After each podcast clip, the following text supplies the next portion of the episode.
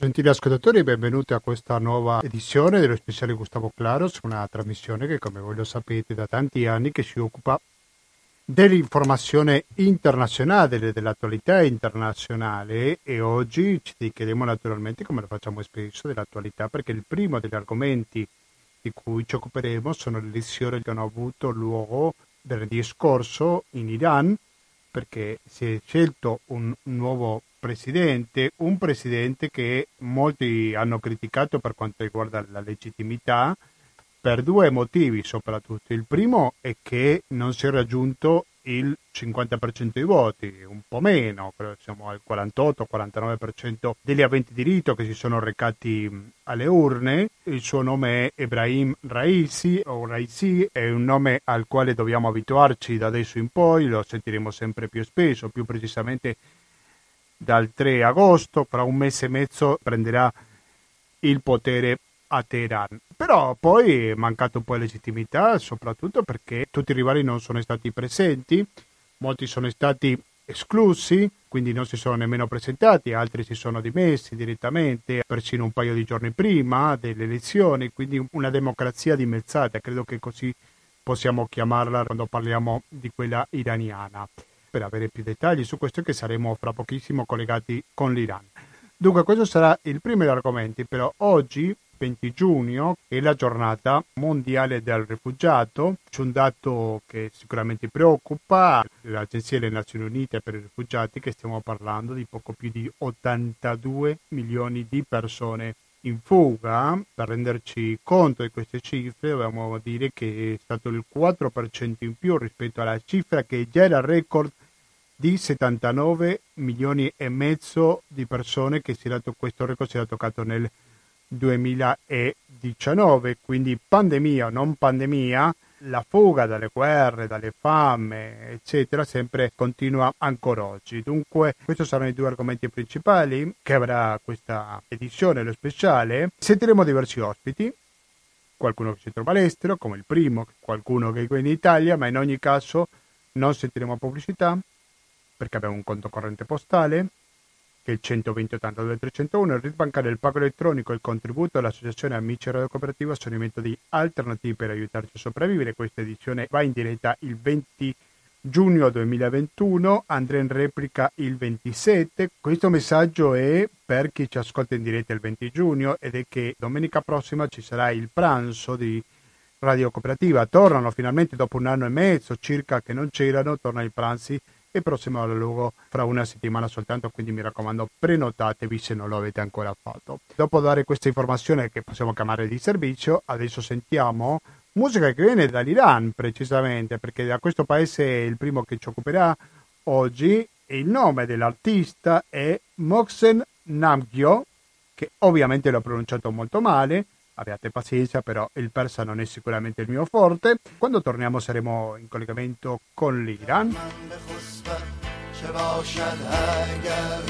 Se volete entrare in contatto con noi lo potete fare attraverso il 345 189 685, ripeto 345 189 685 che è il numero di sms oppure il numero per intervenire in diretta al 049 880 90 20 880 90 20 vi ricordo che potete comunicarvi con il sottoscritto anche attraverso la mail che è latinoamericano gmail.com ancora latinoamericano gmail.com che è la mail che usiamo anche per l'altra trasmissione dedicata all'informazione latinoamericana che va in onda ogni giovedì alle ore 19.10 Rimanete all'ascolto della cooperativa, fra poco torniamo con questa diretta sull'FM 92.7 per il Veneto in genere, il www.radiocooperativa.org per ascoltarci in streaming con un'ottima qualità audio.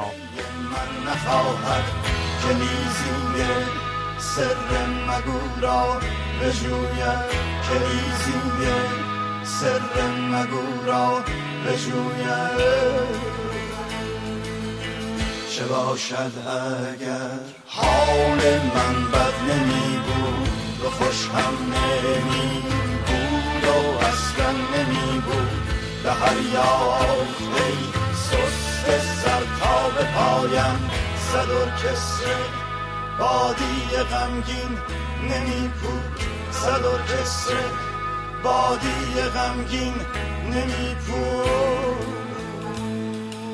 Riprendiamo con questa edizione, lo speciale che si occupa dell'attualità internazionale. E occupandoci dell'attualità internazionale non possiamo non parlare dell'elezione di venerdì scorso in Iran dove è stato un risultato molto chiaro, prevedibile per molti, programmabile anche per altri, però per capire un panorama sicuramente molto complesso nella politica iraniana e che in questo momento siamo collegati proprio con Teheran dove si trova Alberto Zanconato. Alberto Zanconato, buonasera e bentornato a Radio Cooperativa.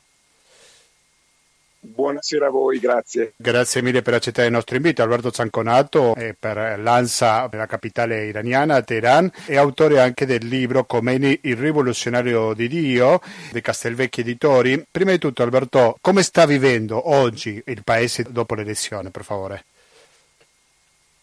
Ma è una situazione molto calma, molto quasi di, di depressione, un po' diciamo, dopo i, gli scontri che ci sono stati nei giorni scorsi, scontri verbali, scontri politici tra ehm, la, il, il, potere che attraverso il Consiglio dei Guardiani, controllato dalla guida suprema Khamenei, ha deciso l'esclusione di tutti i più importanti candidati, non solo riformisti ma anche conservatori, per aprire la strada, proprio una vera autostrada, diciamo, all'elezione di Ebrahim Raisi, un ultraconservatore, un fondamentalista, eh, accusato anche da molti oppositori di violazione dei diritti umani per avere fatto parte eh, alla fine degli anni Ottanta delle cosiddette commissioni della morte che mandarono all'impiccagione eh, migliaia di detenuti politici.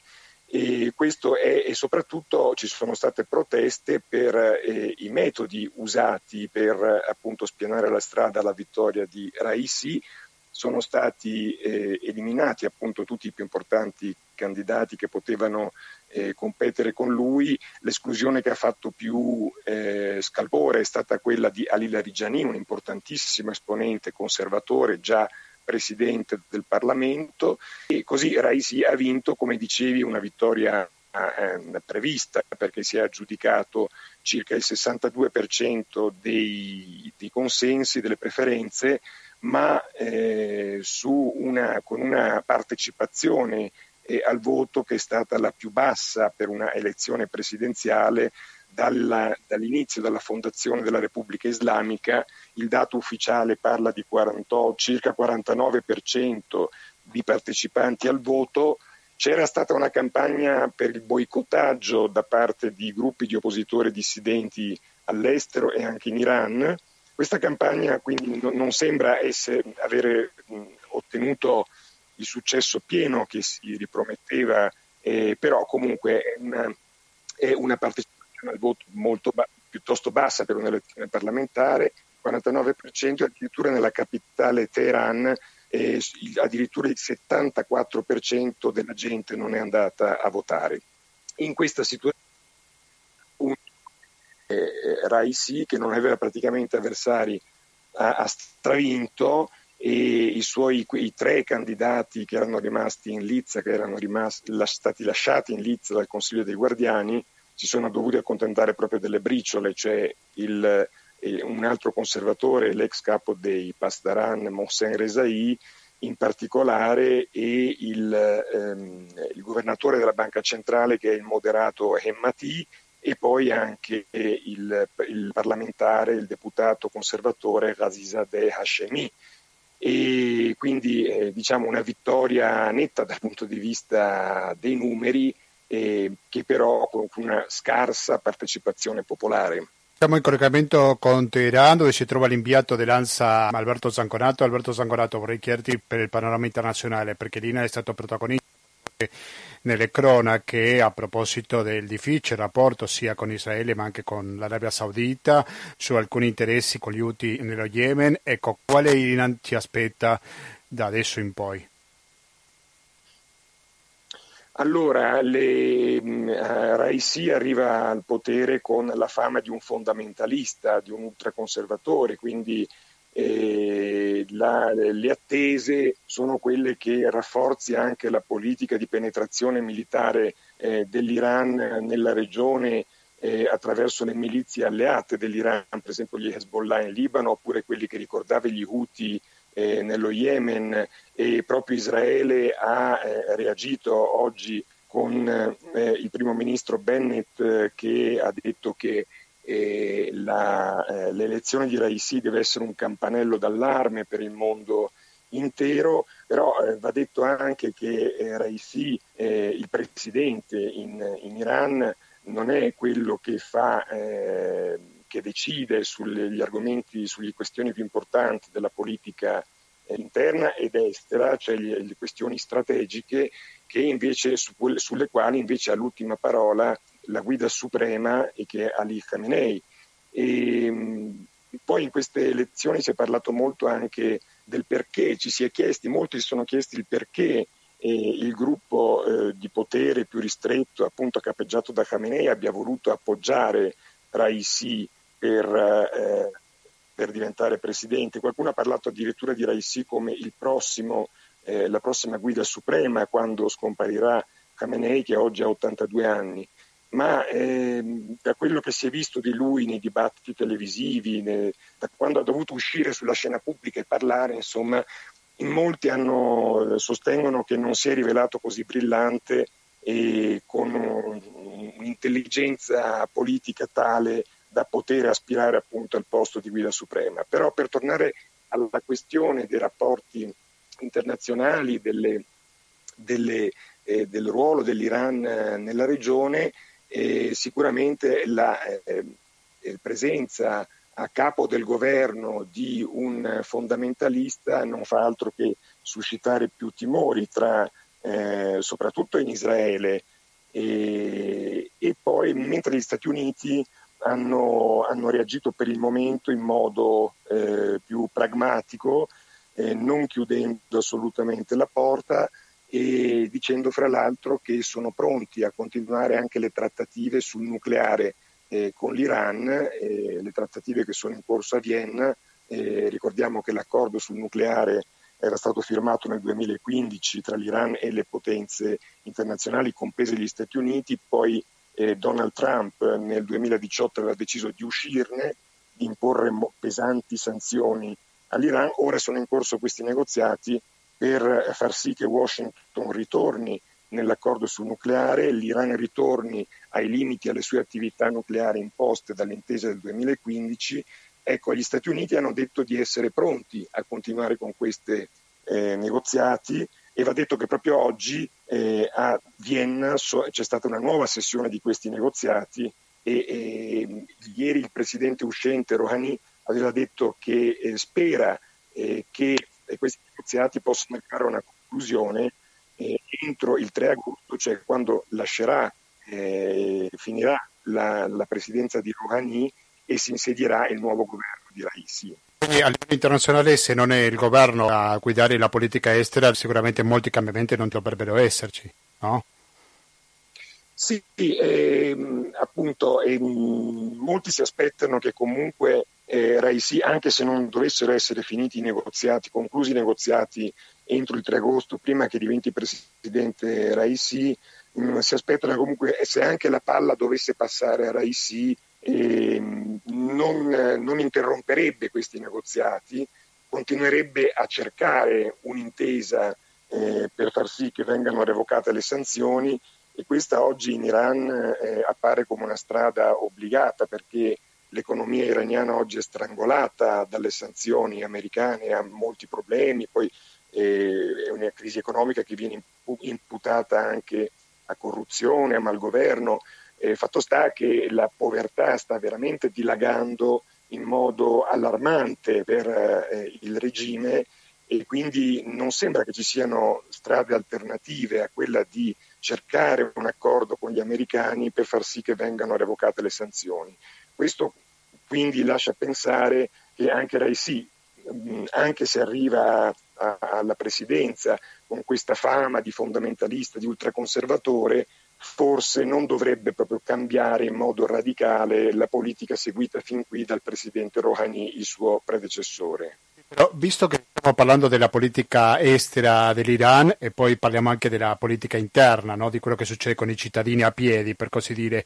Ecco, come possiamo situare il rapporto che ha l'Iran con la Cina? Perché ho sentito qualche analisi, ma dimmi se è sbagliato o meno, che gli Stati Uniti si sentono un po' in pressione di arrivare a un vero e proprio accordo con l'Iran perché altrimenti cadrebbe nelle mani, mettiamo questo fra virgolette, della Cina. Ti sembra plausibile questo, Alberto Sangonato? Fino a un certo punto, nel senso che ovviamente in un regime di fronte alle sanzioni americane, che sono sanzioni non solo imposte alle aziende americane che vogliono fare affari con l'Iran, ma anche alle aziende europee che vogliono fare, fare affari con l'Iran, è chiaro che eh, Teheran ha cercato altri sbocchi per i suoi affari, per, prima di tutto per l'esportazione del suo petrolio e anche per la cooperazione economica, per gli investimenti industriali. Quindi la Cina è ormai da anni il più importante partner commerciale eh, dell'Iran. Recentemente poi c'è stato un um, accordo e quadro eh, con la Cina che ha fatto molto parlare un accordo di 25 anni per i prossimi 25 anni che prevede investimenti di vario tipo cinesi in Iran, esportazione di petrolio verso, iraniano verso la Cina, però nonostante tutta questa, questa polverone che è stato suscitato da questa intesa, poi è, è apparso chiaro che si trattava in realtà di un eh, accordo di intenti per eh, siglare poi dei contratti eh, in futuro, però in questo momento non, non ci sono contratti eh, concreti, delle intese concrete che facciano pensare proprio a una, diciamo, un'invasione economica della Cina eh, in Iran e anche perché la Cina non ha interesse a eh, sbilanciare la propria posizione totalmente in favore dell'Iran nella regione perché la Cina ha ottimi rapporti e investimenti anche in Arabia Saudita, negli Emirati Arabi Uniti, e quindi paesi rivali dell'Iran.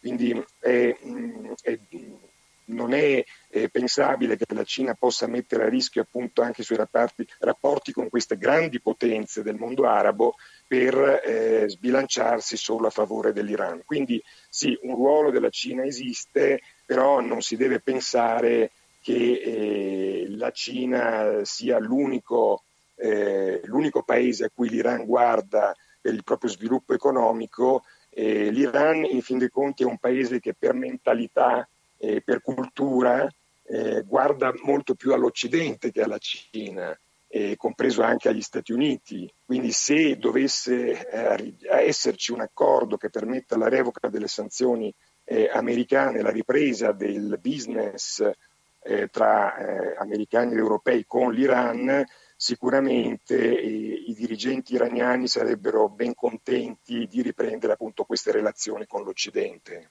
Gli interessi dell'Europa e l'Iran, prima parlavi delle aziende che non potrebbero investire per causa del blocco, dell'Europa in generale o dell'Italia in particolare, possiamo ricordare un po' quali sono questi interessi? Beh, l'Italia ehm, è stato eh, tradizionalmente uno dei più importanti partner commerciali dell'Iran all'interno dell'Unione Europea di solito sono, eh, se la giocano fra Germania e Italia e l'Italia nel, nel, corso dei decenni, cioè già da prima della rivoluzione, poi anche dopo la rivoluzione, durante la guerra con l'Iraq, è sempre stata presente, le imprese italiane sono sempre state presenti e hanno partecipato allo sviluppo delle infrastrutture iraniane, dell'apparato produttivo iraniano, con le acciaierie, con le industrie dell'alluminio eh, e via dicendo quindi ci sono questi rapporti tradizionali, l'Italia è stata fino al 2018 quando eh, gli Stati Uniti di Trump hanno imposto le sanzioni contro l'Iran, l'Italia era un grande importatore di petrolio iraniano anche. E quindi nel 2018 appunto fino all'imposizione di queste sanzioni l'Italia con l'Iran aveva un interscambio commerciale di 5 miliardi di euro all'anno, quindi sono interessi importanti e anche se in questo momento sono forti le pressioni americane eh, perché l'Italia non torni sul mercato iraniano, le aziende italiane non tornino sul mercato iraniano, però sicuramente eh, le aziende italiane stanno aspettando, stanno eh, auspicando veramente una soluzione del eh, contenzioso fra gli Stati Uniti e l'Iran e la revoca delle sanzioni, in tal caso ehm, molte imprese italiane eh, tornerebbero molto rapidamente sul mercato iraniano. Ultima domanda, vorrei chiederti, tu che ti trovi proprio a Teheran adesso, e cammini per le strade di Teheran, qual è la preoccupazione dell'iraniano a piedi, per così dire? Perché prima parlavamo della crisi economica, della fame che sta vivendo una parte della popolazione, ma nelle elezioni è stato quello a decidere o i rapporti internazionali, il rapporto con l'Arabia Saudita, Israele e così via hanno influenzato in qualcosa il voto? L'unica preoccupazione passa per l'economia, giusto? Sicuramente sì, sì, sì, questa è la preoccupazione prioritaria di tutti, la, l'ho sentito in questi giorni andando ai seggi dove la gente votava, parlando con persone che conosco, e sono, eh, c'è una spirale impazzita dei prezzi che sta eh, allargando sempre di più le fasce povere, sta f- diffondendo sempre di più eh, la povertà. ci sono prezzi veramente che ormai sono difficili da sostenere per la classe media, quindi figurarsi per i milioni e milioni di iraniani delle classi popolari, i più poveri. Quindi sicuramente questa è la principale preoccupazione eh, di tutti. E, e, sicuramente la speranza, anche questo, eh, parlando appunto anche ai steggi in questi giorni venerdì, la, la, speranza che fosse gente che andava a votare per Raisi o se fossero i pochi che andavano a votare per esempio per il candidato moderato Hemmati, comunque tutti e praticamente o quasi tutti eh, si dicevano convinti che eh, bisogna proseguire il dialogo, le trattative con l'Europa e con gli Stati Uniti nella speranza appunto di arrivare a un accordo che consenta la revoca delle sanzioni. E poi sicuramente la crisi del Covid non aiuta per niente, la pandemia, stiamo parlando di quasi 83.000 ah, sì. morti, no?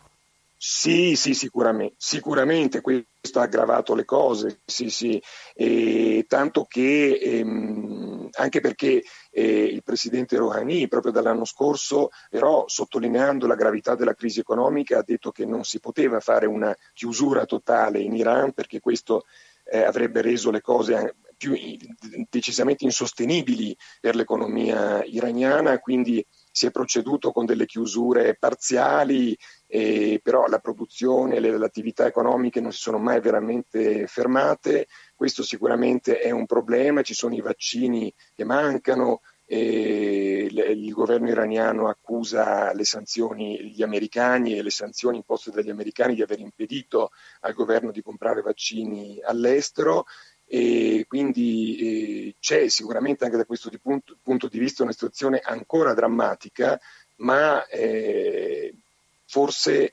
preoccupa meno oggi rispetto a quelli che sono appunto i problemi economici. Grazie veramente tanto anche per il suo tempo Alberto Zanconato, inviato dell'ANSA in Iran, eh, autore, lo ricordo, del libro Khomeini, il rivoluzionario di Dio, di Castelvecchi editore. Grazie mille e buon lavoro Alberto, un saluto. Gra- Grazie, grazie a voi, buona serata. Buona serata anche a te.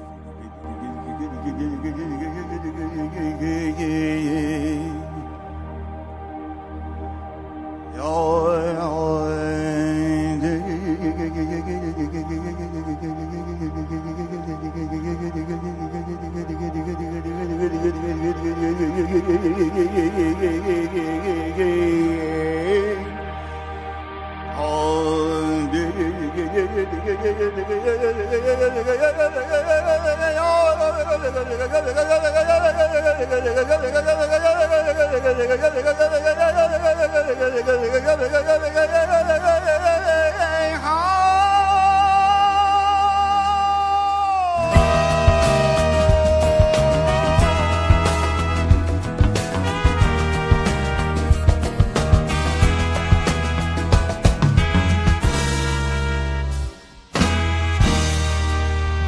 e 5 minuti, siete sempre all'ascolto di Radio Cooperativa, siamo in diretta, prima abbiamo fatto il collegamento con Teheran, abbiamo parlato con Alberto Zanconato, inviato dell'ANSA in Iran. Alberto Zanconato è da tantissimi anni che va in Iran, prima era corrispondente in effetti, quindi uno degli italiani che meglio conosce il paese medio orientale. Però adesso cambiamo completamente argomento perché il tema, come abbiamo anticipato in apertura, che ci occupa questa seconda parte è i rifugiati. Oggi è la giornata mondiale per i rifugiati, ripetiamo alcuni dati che credo che sono abbastanza significativi, ci sono attualmente 82.4 milioni di rifugiati nel mondo, l'86% si trovano in paesi in via di sviluppo e il 73% sono nei paesi vicini a loro. E poi il paese che ha più rifugiati è la Turchia con 3.7 milioni di rifugiati, poi viene la Colombia con 1.7 in cui aggiungo io molti sono venezuelani, poi il Pakistan con 1.4, poi l'Uganda con 1.4 e il primo paese che appare europeo è la Germania con 1.2 milioni di rifugiati. Dunque, ma per parlare su questo, che credo che oltre a dare i numeri freddi, per così dire, e sentire le storie, le storie di che rifugiato è stato e che rifugiato è in Italia ed è per questo che adesso siamo in collegamento con una persona che viene dal Senegal e che ha una storia molto particolare che vorrei condividerla con gli ascoltatori. Il suo nome è Diopce.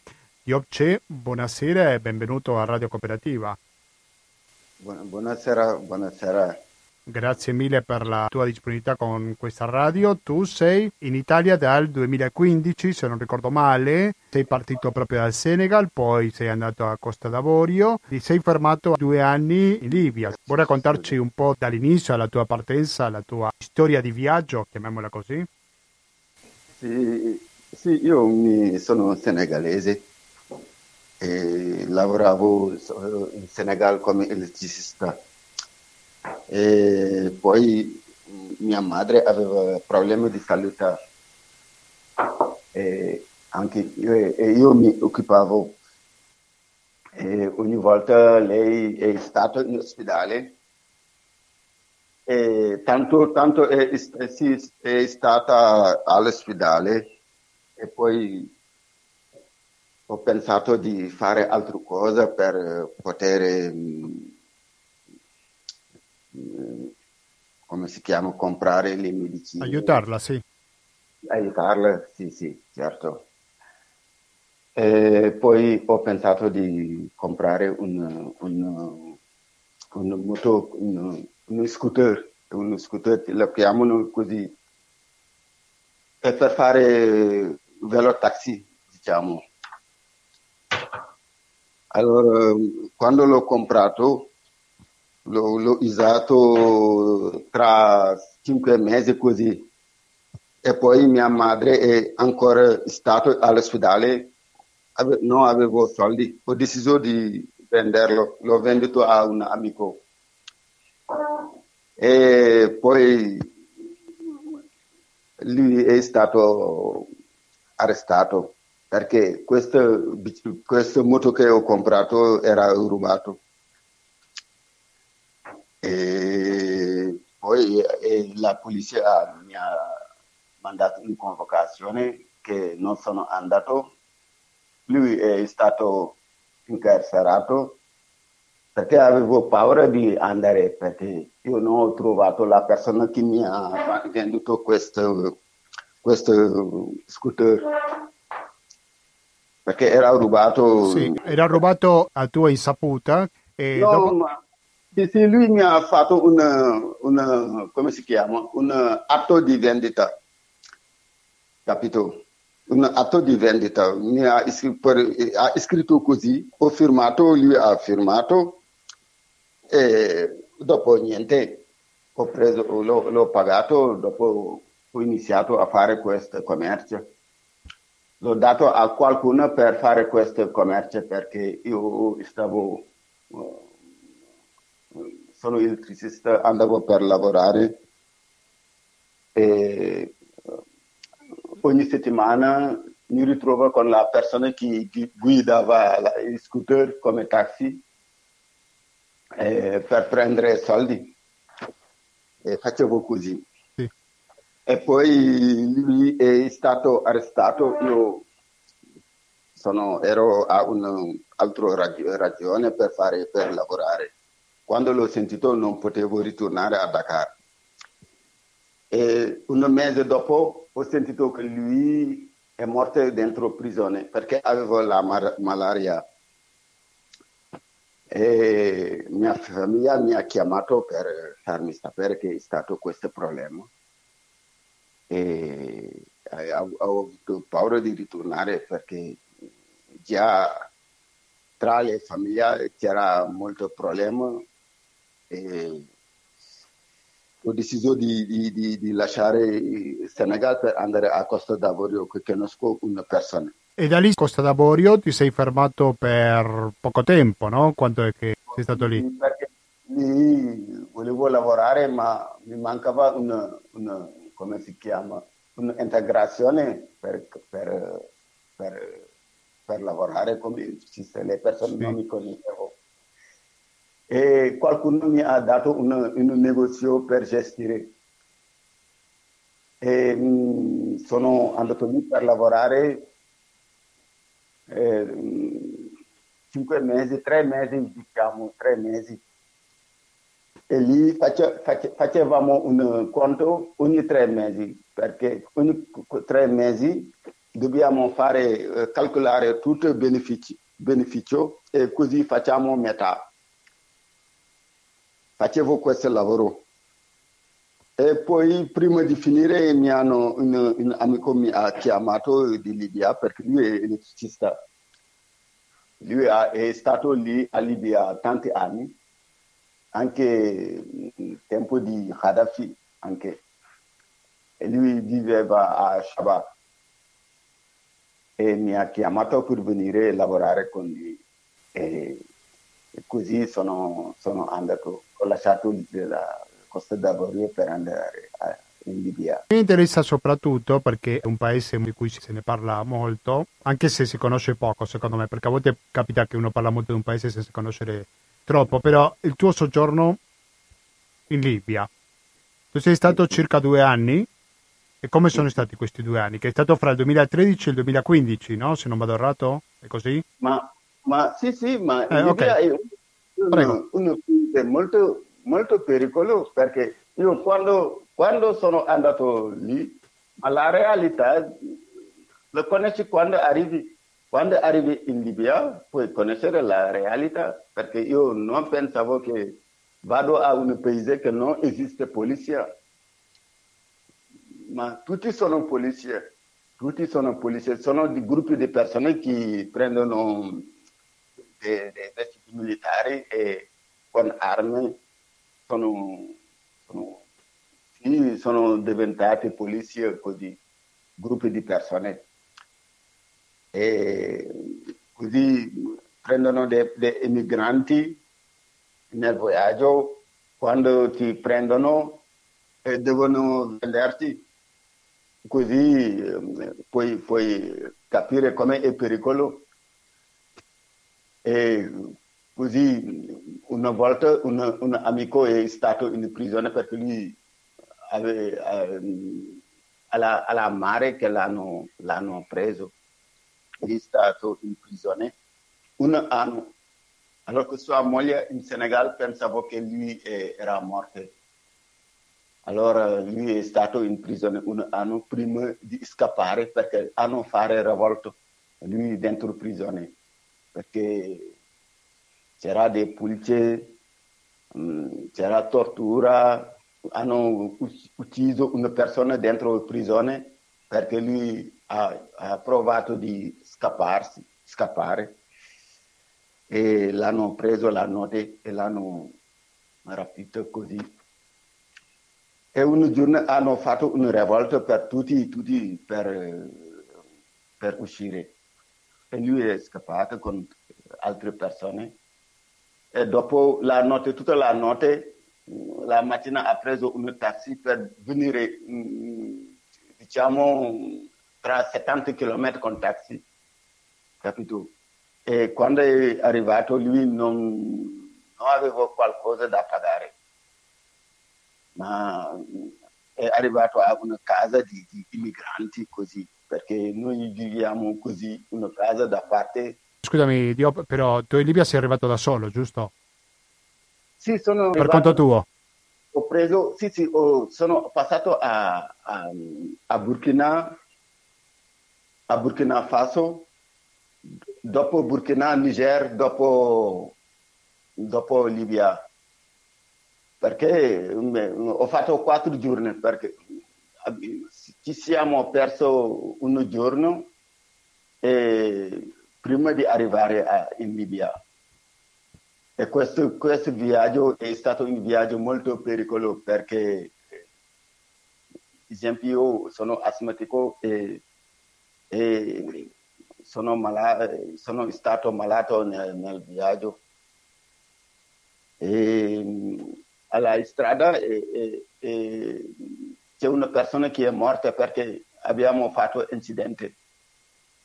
Perché uh, noi facciamo il viaggio con un, un, un come si chiama? Una, una, come si chiama questo? Una, una, una pick up, una pick up sì. Con un pick up che, che prende 13 persone dietro invece noi siamo più di 35 persone così e davanti al pick-up usiamo un uh, legno per, per aggripparsi, per non cadersi. E purtroppo abbiamo fatto nel stadio molto come una montagna, abbiamo fatto incidente perché la persona che guidava non faceva, faceva, faceva velocemente questo, questo viaggio. E lui è caduto è molto ferito e poi lui è morto alla strada, è morto in strada, quando è morto lì alla strada prendono una pala e le mettono sul, sulla terra e dopo continuano il viaggio. È così che così. ogni volta io mi fermo per, per pregare ma vedo una, una, una quadrati di pietra che lasciano, mettono lì. E pensavo che una, è come una moschea che le persone hanno costruito, ma non è così, erano delle persone morte che hanno messo lì. E dopo ho capito che non è moschea, sono delle persone morte che hanno lasciato lì. E è successo, tante persone hanno perso le loro famiglie, non le vedono più, così sulla, sul deserto. E poi è così, dopo non abbiamo, quando ci siamo persi non abbiamo più acqua, più di, di cose a, a mangiare. E poi il viaggio lo hai fatto nel 2015, dalla Libia fino all'Italia. Dove sei arrivato di preciso? Sì, sì, 2013 ho fatto questo viaggio per arrivare in Italia. Di, ehm, ah, nel 13 allora, vabbè. Per arrivare in Libia. Okay. In Libia, quando siamo arrivati lì, ma non è, non, è, non, non è, che tu puoi arrivare in Libia e andare a prendere una, una macchina, no. Ci sono delle persone, dei arabi che, che, trasport, che trasportano le persone e dopo ti mettono a una prigione, diciamo, prigione. E quando si, si, sono arrivato lì, io ero malato perché l'acqua che bevo non era, era sporco perché era un'acqua dentro il deserto che mm, era sporco, voglio sì. dire. Sì, e sì. Poi, eh, poi ero malato, ho cercato di, di, di, perché ero malato, mm, avevo paura di cadermi anche e ho chiesto all'autista di, di aiutarmi a, a, a, a, sedermi davanti, ma lui ha rifiutato. E poi sono rimasto lì, ho perso la, la, la ho, ho dormito così perché non sapevo dove sono metà con tanti gente, ero al centro. Eh sì. E, e, poi quando mi sono svegliato ho visto dei datri, dei, dei alberi di datri e hanno detto che siamo arrivati. Mm, Arrivato lì. Per concludere, dobbiamo andare avanti. Dio. Come ti trovi adesso? Nel senso che stai lavorando, sei come rifugiato? Qual è la tua situazione attuale, se vuoi condividerla con gli ascoltatori? Sì, quando, sono arrivato, mh, mm, mi sono presentato perché troverò forse un lavoro come elettricista Invece non era la realtà anche. Devi- per- hanno- ho portato il mio diploma, mi hanno detto che non vale qui in Italia, capito? E mm, devo capire la lingua, parlare la lingua, andare alla scuola e fare tutto. Ah, Dopo la scuola ho lavorato, ho, ho conosciuto, ho avuto la fortuna di conoscere un'associazione come la vostra e loro ogni volta mi aiutano anche. E avevo questa fortuna. Beh, E poi questa è una fortuna, andavo, sì. andavo alla scuola con loro per, capire, per parlare la lingua. Dopo la lingua trovo al- qualche volta lavoro. E poi per l'artista devo eh, andare alla scuola per eh, fare la formazione. Eh sì, adesso, E- adesso- scusami, quanti anni hai adesso, Diop? Io sono di se- se- se- 74. Del 74. Ok, Sì, sì, perfetto. E, e dopo ho- sono andato per fare corso italiano. Corso italiano, e dopo corso italiano ho iniziato quest'anno a fare, come si chiama? A fare, mm, come si, mm, come si chiama? In eh, corso serale, Sì, il corso serale per elettricista. ho capito. E, sì, sì, per- Quindi per- hai ripreso la tua vecchia professione che avevi in Senegal, quella dell'elettricista. Io ringrazio tanto Dioce per la tua testimonianza, quella che hai condiviso in questa giornata mondiale del rifugiato. Grazie e rimaniamo in contatto. Grazie mille, grazie mille, grazie. grazie. Un saluto, eh, grazie Diop. Ci sono sicuramente diverse storie, credo che è molto interessante perché è inutile dare dei numeri, come ho fatto prima, senza sentire qualche storia che sicuramente va conosciuta, no? come quella di Diop Che che è stato molto chiaro, mi sembra, nella sua narrativa di quello che è stato il suo terribile viaggio, soprattutto nel passaggio che ha avuto eh, che- nella sua storia. Allora, avete appena sentito la segreteria perché avevo in programma un altro ospite, però evidentemente il mio, secondo osp- il mio terzo ospite di oggi non è disponibile, sentiamo qualche secondo di musica quando torniamo speriamo di essere sì collegati con il nostro ospite. Ricordo che la musica di oggi è di Mohsen Nabjo dell'Iran. Rimanete all'ascolto di Radio Cooperativa, fra poco torniamo con la diretta. شاه اگر می یک نصیحت با تو دارم تو به مکن تو به کس ظاهر مکن. خانه نزدیک دریا زود ویران می شود زود ویران می شود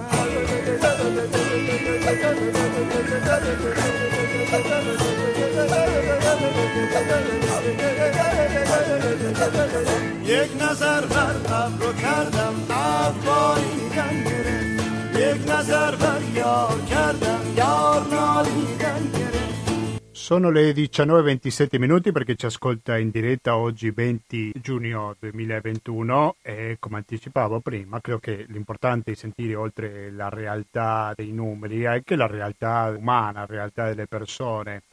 E prima ho sentito la voce di un senegalese che ha fatto il viaggio fino in Italia, che si è fermato per ben due anni in Libia, quando sappiamo come molti immigrati vengono trattati come se fossero peggio degli animali.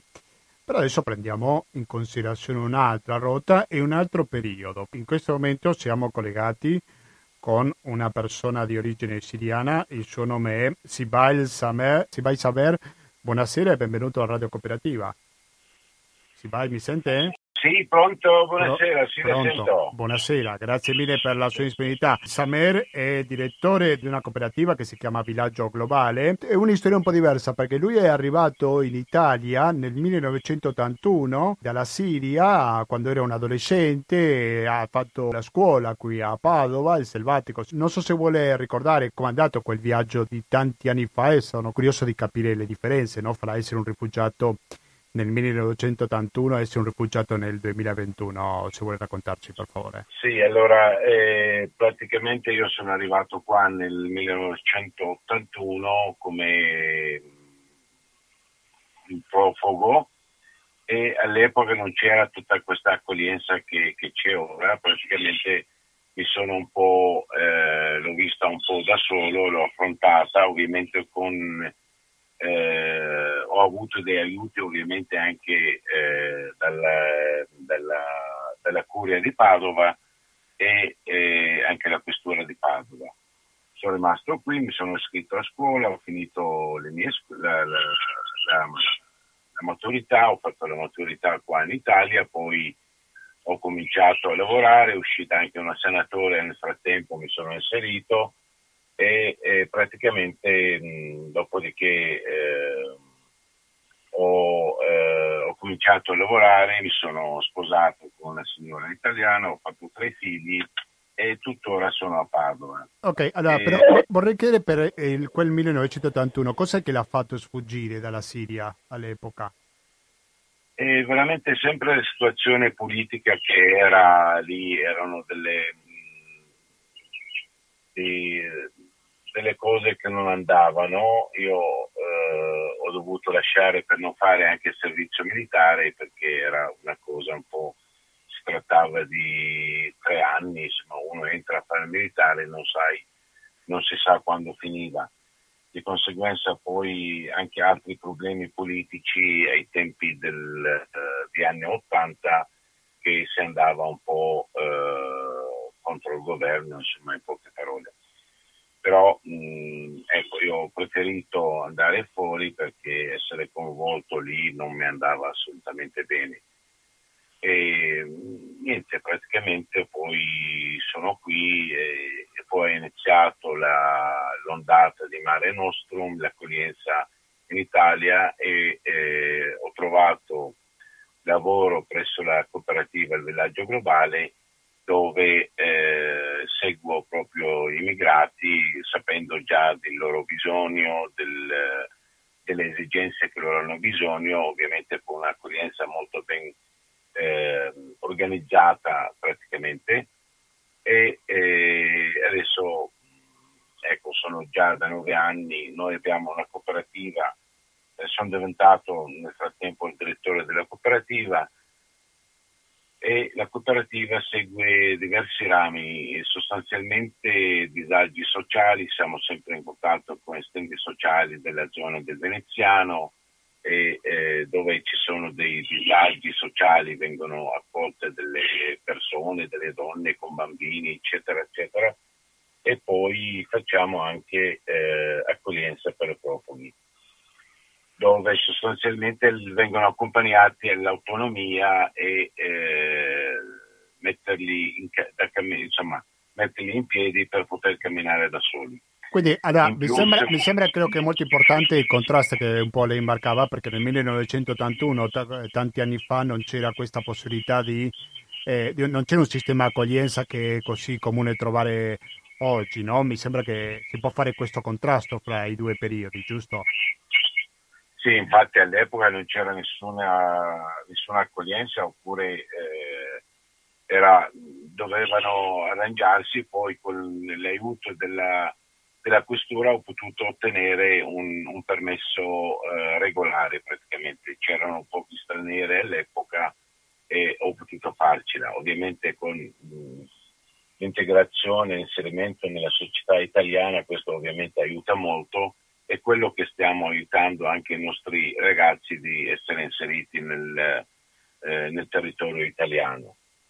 E, mh, niente, praticamente eh, facciamo anche altri progetti, come dicevo, mh, mm, stavo per accennare, che eh, progetto per il eh, caporalato, cioè lo sfruttamento lavorativo di questi stranieri, specialmente nel campo dell'agricoltura, e poi sfruttamento sessuale, come sappiamo ci sono delle persone che vengono, sono coinvolti con la tratta e eh, sfruttamento anche abitativo, mm, per cui abbiamo diverse progettualità che stiamo, che stiamo seguendo e poi eh, diamo anche una mano a delle persone che eh, hanno bisogno mm, a livello psichiatrico un po' di essere un po' seguiti cui è un'accoglienza molto diversa adesso. Il contrasto è proprio si vede, cioè io all'epoca non avevo nessun, eh, tranne che eh, la chiesa dove mi sono rivolto,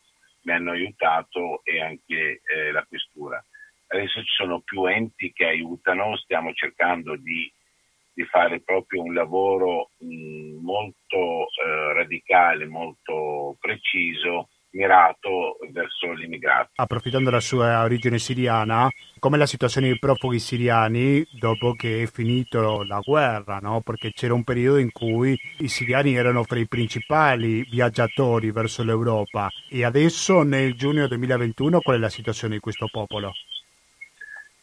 Beh, guardi, la situazione è ancora ci sono tanti profughi presenti in uh, diversi territori attorno alla Siria che sono in attesa di andare verso, verso, verso l'Europa, però ovviamente la, la, situazione attualmente è un po' calmata in, uh, in Siria, però mh, neanche tanto, insomma, ci sono ancora uh, dei problemi per cui sono tanti che sognano ancora eh, di uscire verso l'Europa, verso la Germania, Svezia, eccetera, eccetera.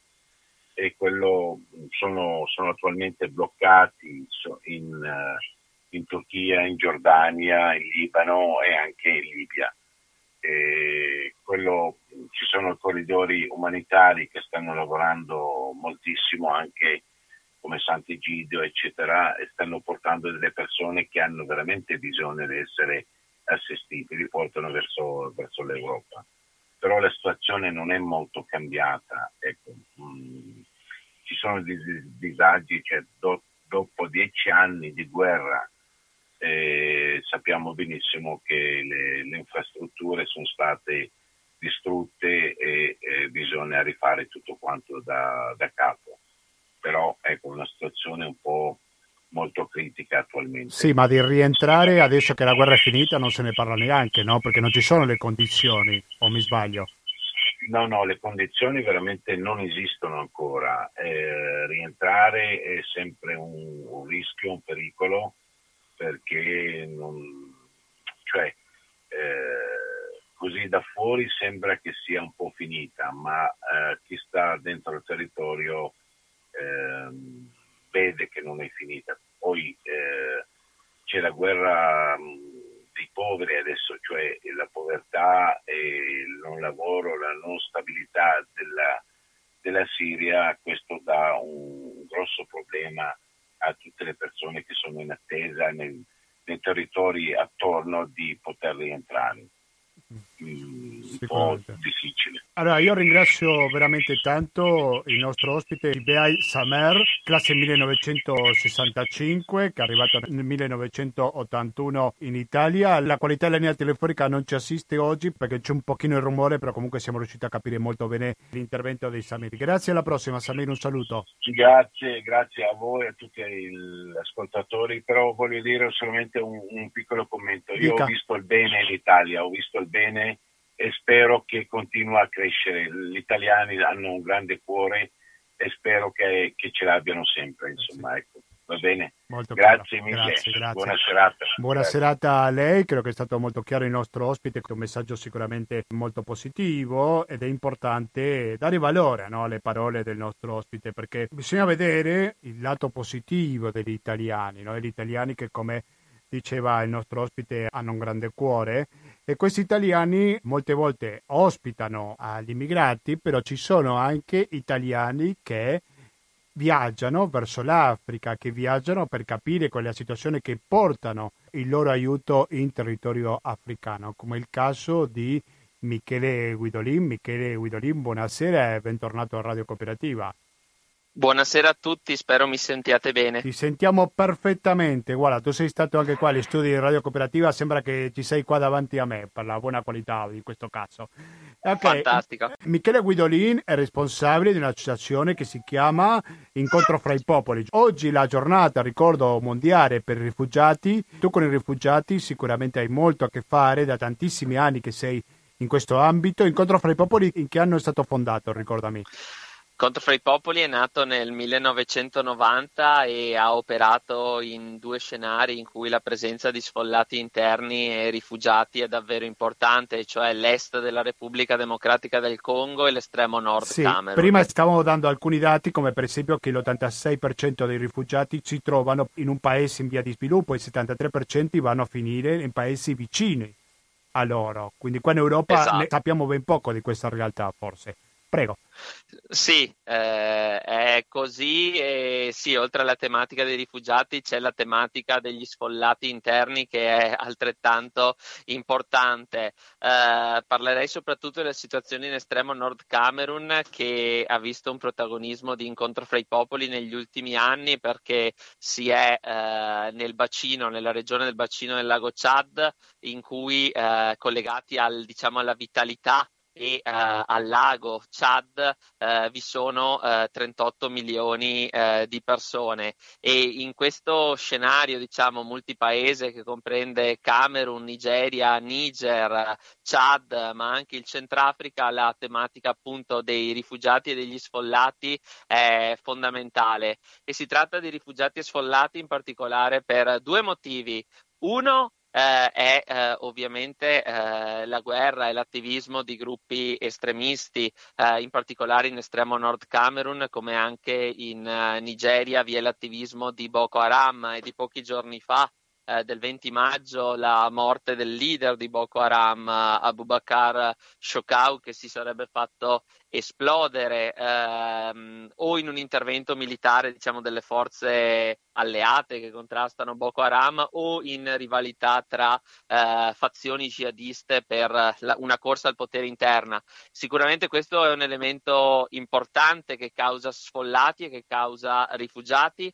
L'altra tematica molto importante, anche se non si è riconosciuti eh, come rifugiati per eh, tale motivo, e su questo servirà una forte riflessione eh, di qui al futuro prossimo a livello di Nazioni Unite, a livello di Occidente, a livello di mondo, riguarda tutti gli sfollati e le persone che abbandonano i propri luoghi di vita per il cambiamento climatico. Eh, oggi la normativa non, eh, non li vede tra i rifugiati, però se prendiamo l'estremo nord Camerun, eh, l'88% eh, della mobilità interna di emergenza è data da Boko Haram, sì, e da insicurezza, sì, però c'è un 12% che si sposta per eh, che il clima sta impazzendo per crisi climatica e quindi eh, un grosso errore che si fa è considerare migranti economici queste persone che vivendo in un contesto in cui il clima è impazzito e le risorse le risorse sono scarse,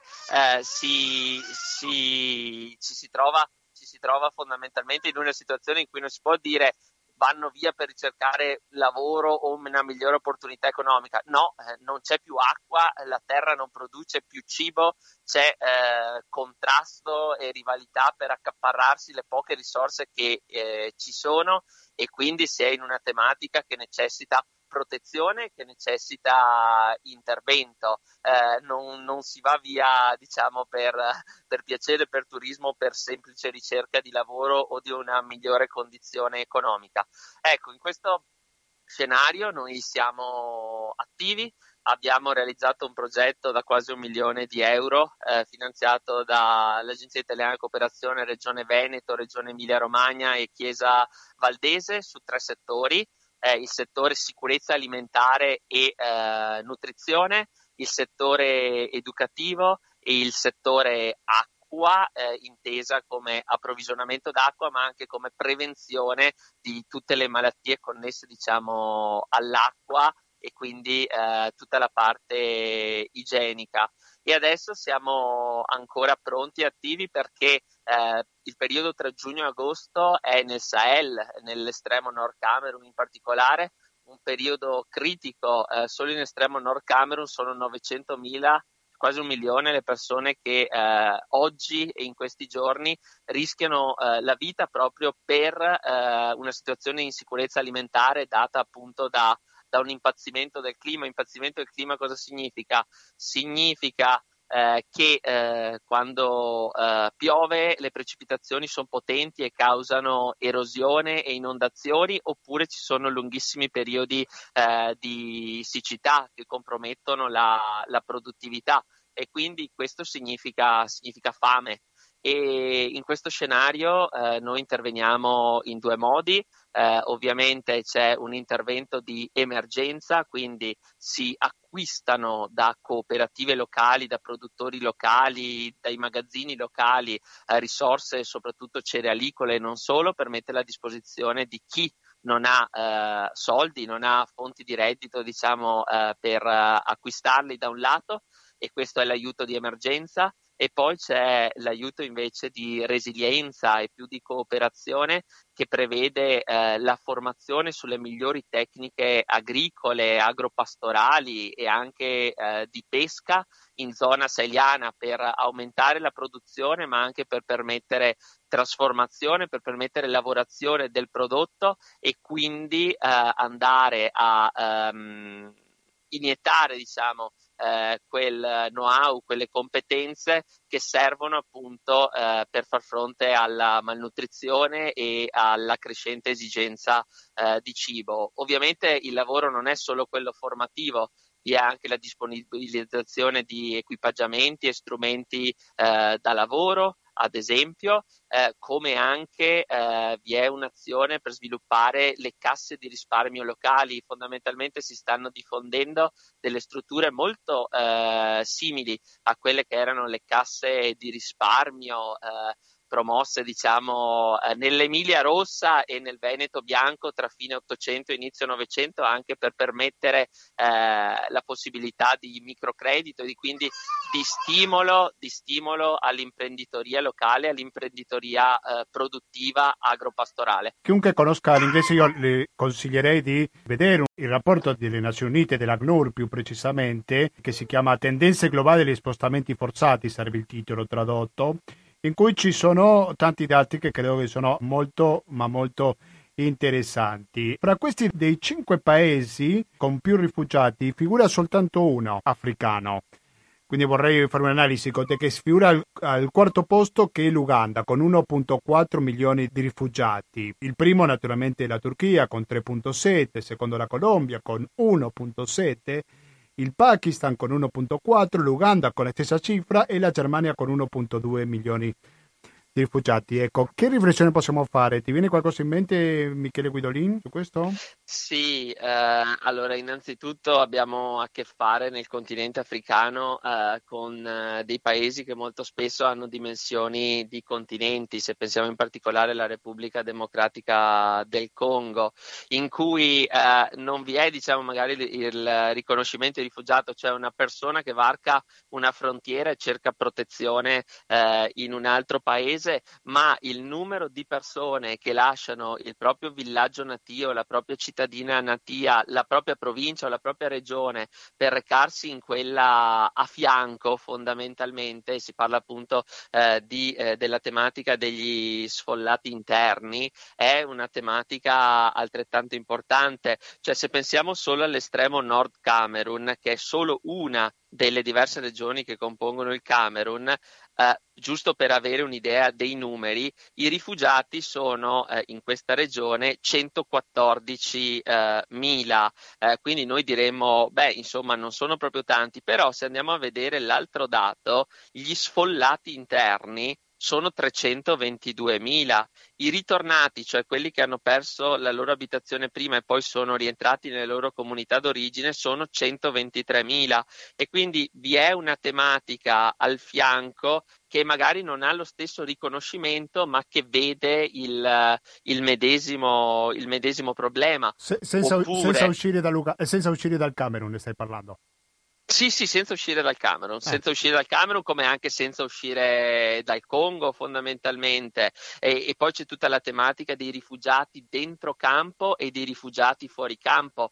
In un certo senso i rifugiati dentro campo eh, vivono supportati dalla comunità internazionale, dagli aiuti della società civile locale, ehm, per carità eh, non è che vivano in maniera eccelsa, non pensiamo che siano eh, all'hotel, però rispetto alla, ad esempio ai rifugiati fuori campo che si trovano appunto senza alcuna forma di sussistenza a dormire eh, a, a, a, avendo le stelle eh, sopra, sopra la testa, dove i problemi sono quindi totali eh, manca il eh, rifugio, manca la casa, manca l'acqua, mancano le risorse, mancano le possibilità produttive, manca il cibo, manca tutto. Quindi eh, la tematica, se pensiamo sull'estremo nord Camerun, 46.000 persone rifugiate, eh, quindi che arrivano dalla Nigeria e che si trovano fuori campo la loro, la loro vita è di una, precarietà, di una precarietà assoluta e quindi questo richiede,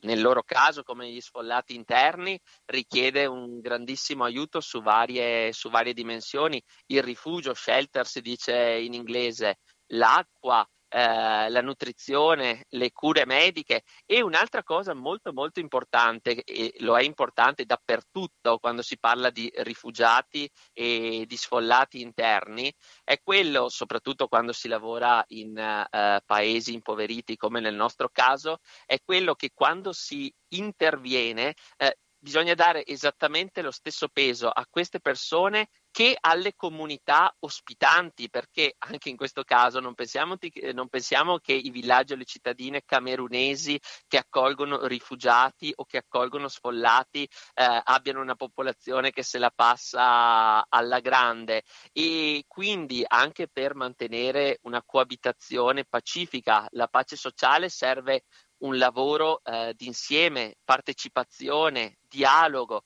anche perché le risorse sono scarse e eh, andare ad appesantire diciamo, il carico umano in certi siti che magari vedono già un pozzo d'acqua funzionante ogni 900-1000 persone, questo crea ulteriore conflittualità, ulteriore rivalità e può eh, scatenare ulteriori conflitti interni e conflitti etnici. Quindi è un lavoro eh, che deve eh, soppesare tutti, eh, tutti, questi elementi, deve implicare le autorità locali, ad esempio anche per eh, far dare a sfollati interni o rifugiati un pezzettino di terra da coltivare.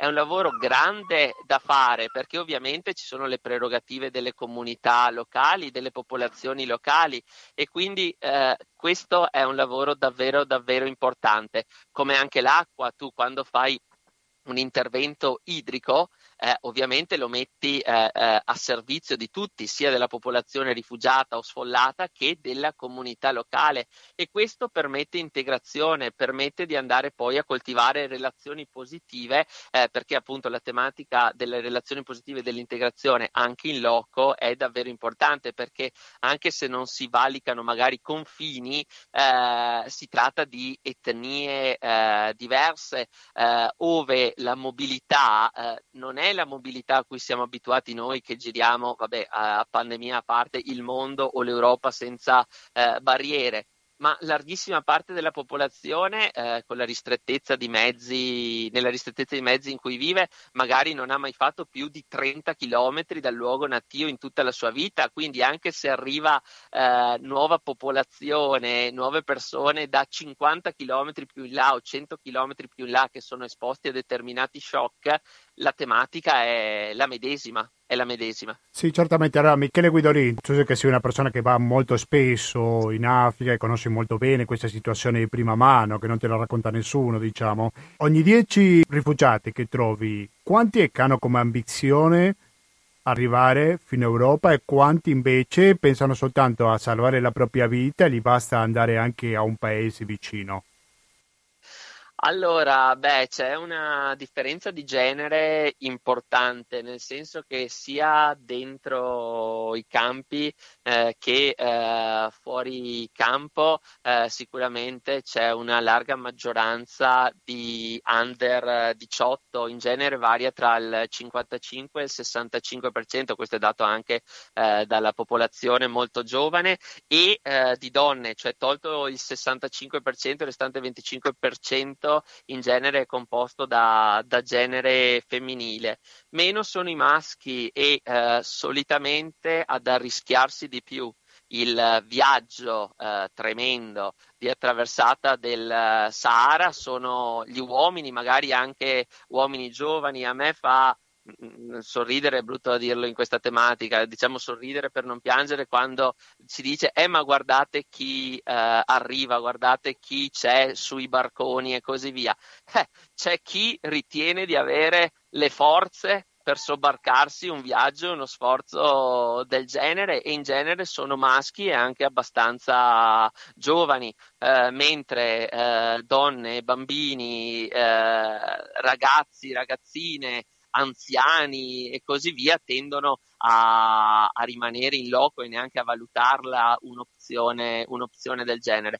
Poi eh, con le persone con cui eh, io mi relaziono, diciamo, eh, trovo due attitudini largamente maggioritarie. La prima, che è una propensione umana uguale a tutti ed è quella di poter ritornare nel proprio villaggio, nella propria terra natia nel momento in cui eh, non c'è più il rischio della vita in quella, in, in quella, zona per guerra o per terrorismo o estremismo. Ecco, questa è la prima propensione.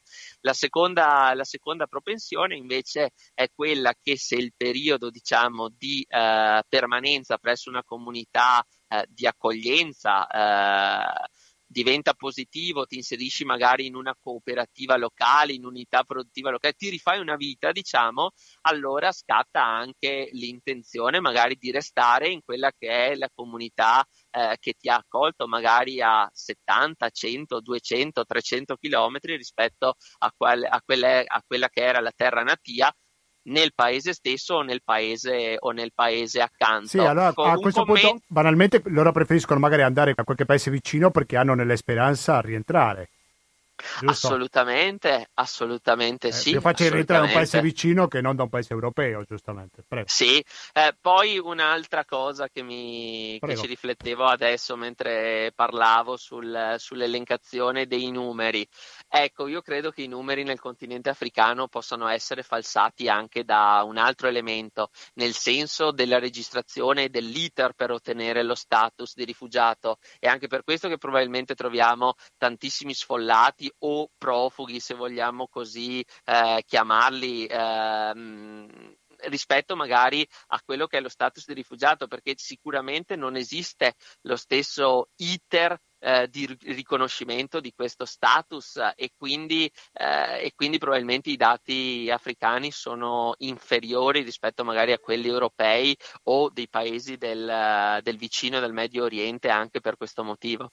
Credo che è molto importante quello che ci diceva Michele Guidolin, incontro fra i popoli. Vuoi ricordarci il sito per chiunque voglia conoscere di più questa associazione, la certo, quale tu dirigi? Eh, certo, certo, c'è il nostro, il nostro sito internet www.incontro incontrofraipopoli.it in cui potete trovare e anche la nostra pagina Facebook Incontro fra i Popoli, potete seguirci anche su Instagram in cui noi condividiamo appunto la nostra azione, le nostre esperienze e ricordiamo sempre la nostra azione in partenariato con la società civile locale perché Incontro fra i Popoli non è una realtà che arriva in un posto e impone la sua visione di mondo e si sostituisce al locale, ma è una forma di cooperazione che esalta il protagonismo della società civile, il protagonismo delle popolazioni locali, sempre siano esse rifugiate, sfollate o comunità locali. Grazie mille Michele. Grazie, grazie a voi per questa opportunità, come sempre. Grazie a te, sai che quando vuoi tornare alla radio cooperativa le porte sono sempre aperte. Alla, certo, grazie alla prossima. Sempre, sempre, un piacere, alla prossima, Altri, buona serata a tutti. Altrettanto. Saluti, saluti, saluti, saluti. buona serata. Allora era Michele Guidolin dell'associazione Incontro fra i popoli e sapete perché ho salutato Michele? Perché sono le 19.59 minuti. Cosa vuol dire questo? E dobbiamo avviarci verso la fine. Vai, Voi, voi, voi, In questa puntata che credo è stata molto intensa, lo dico per chi si è appena sintonizzato, ho fatto il collegamento con Teheran per raccontare, per sapere di più sulle elezioni in Iran.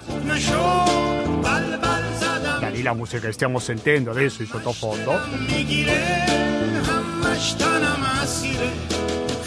Dopodiché abbiamo raccontato le diverse storie di rifugiati che sono arrivati qua sia dall'Africa, prima avevo sentito una testimonianza di una persona che arrivava dall'Africa, sia dal Medio Oriente avevo sentito una persona cui origine era siriano. E poi abbiamo concluso con una persona italianissima, però che va molto spesso in Africa.